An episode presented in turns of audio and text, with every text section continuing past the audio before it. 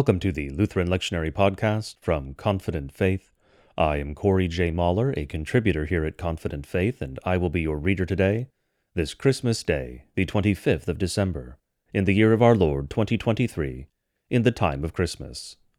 Our readings for today are Isaiah chapter 52, verses 7 through 10, Psalm 2, Hebrews chapter 1, verses 1 through 12, and John chapter 1, verses 1 through 18. We will close, as always, with the Lord's Prayer. Today's first reading comes from the book of Isaiah, and we will be reading the 52nd chapter, verses 7 through 10. How beautiful upon the mountains are the feet of him who brings good news, who publishes peace, who brings good news of happiness, who publishes salvation, who says to Zion, Your God reigns. The voice of your watchmen, they lift up their voice. Together they sing for joy. For eye to eye they see the return of the Lord to Zion. Break forth together into singing, you waste places of Jerusalem. For the Lord has comforted his people. He has redeemed Jerusalem. The Lord has bared his holy arm before the eyes of all the nations, and all the ends of the earth shall see the salvation of our God. This is the word of the Lord. Thanks be to God. Today's reading from the Psalter is the second Psalm. Why do the nations rage, and the peoples plot in vain? The kings of the earth set themselves, and the rulers take counsel together, against the Lord and against his anointed, saying, Let us burst their bonds apart, and cast away their cords from us. He who sits in the heavens laughs, the Lord holds them in derision. Then he will speak to them in his wrath, and terrify them in his fury, saying, As for me, I have set my king on Zion my holy hill. I will tell of the decree. The Lord said to me, You are my son. Today I have begotten you. Ask of me, and I will make the nations your heritage, and the ends of the earth your possession. You shall break them with a rod of iron, and dash them in pieces like a potter's vessel. Now therefore, O kings, be wise be warned, O rulers of the earth. Serve the Lord with fear, and rejoice with trembling. Kiss the Son, lest he be angry, and you perish in the way, for his wrath is quickly kindled. Blessed are all who take refuge in him. Glory be to the Father, and to the Son, and to the Holy Spirit, as it was in the beginning, is now, and will be forevermore. Amen. Today's epistle reading comes from the book of Hebrews, and we will be reading the first chapter, verses 1 through 12. Long ago, at many times and in many ways, God spoke to our fathers by the prophets. But in these last days he has spoken to us by his Son, whom he appointed the heir of all things, through whom also he created the world.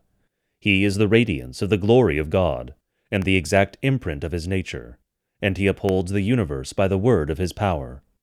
After making purification for sins, he sat down at the right hand of the Majesty on high, having become as much superior to angels, as the name he has inherited is more excellent than theirs. For to which of the angels did God ever say, You are my son, today I have begotten you? Or again, I will be to him a father, and he shall be to me a son. And again, when he brings the firstborn into the world, he says, Let all God's angels worship him. Of the angels, he says, He makes his angels winds, and his ministers a flame of fire. But of the Son, he says, Your throne, O God, is forever and ever. The scepter of uprightness is the scepter of your kingdom. You have loved righteousness and hated wickedness. Therefore God, your God, has anointed you with the oil of gladness beyond your companions. And, You, Lord, laid the foundation of the earth in the beginning, and the heavens are the work of your hands. They will perish, but you remain. They will all wear out like a garment. Like a robe you will roll them up. Like a garment they will be changed. But you are the same, and your years will have no end. This is the word of the Lord. Thanks be to God.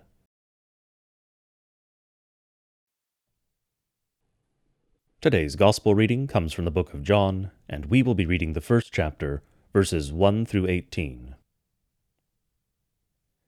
In the beginning was the Word, and the Word was with God, and the Word was God.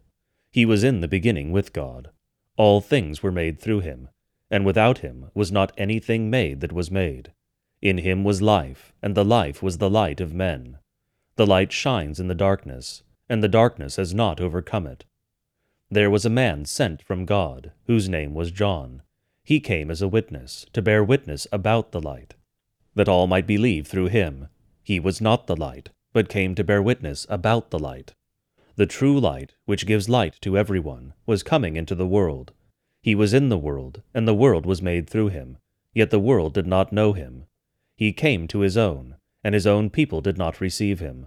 But to all who did receive him, who believed in his name, he gave the right to become children of God, who were born, not of blood, nor of the will of the flesh, nor of the will of man, but of God. And the Word became flesh and dwelt among us, and we have seen his glory, glory as of the only Son from the Father, full of grace and truth. John bore witness about him, and cried out, This was he of whom I said, He who comes after me ranks before me, because he was before me. For from his fullness we have all received grace upon grace. For the law was given through Moses, grace and truth came through Jesus Christ. No one has ever seen God, the only God, who is at the Father's side. He has made him known. This is the gospel of the Lord. Praise be to thee, O Christ.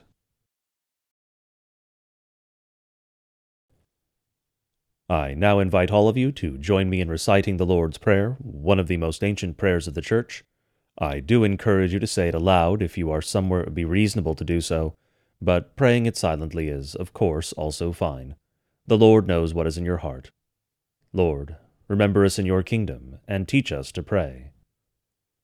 Our Father, who art in heaven, hallowed be thy name. Thy kingdom come, thy will be done on earth as it is in heaven. Give us this day our daily bread, and forgive us our trespasses, as we forgive those who trespass against us. And lead us not into temptation, but deliver us from evil. For thine is the kingdom, and the power, and the glory, forever and ever. Amen. Go in peace and grace to serve our Lord and Savior Jesus Christ, in whatever calling has been given you, or task set before you until this Sunday, God be with you.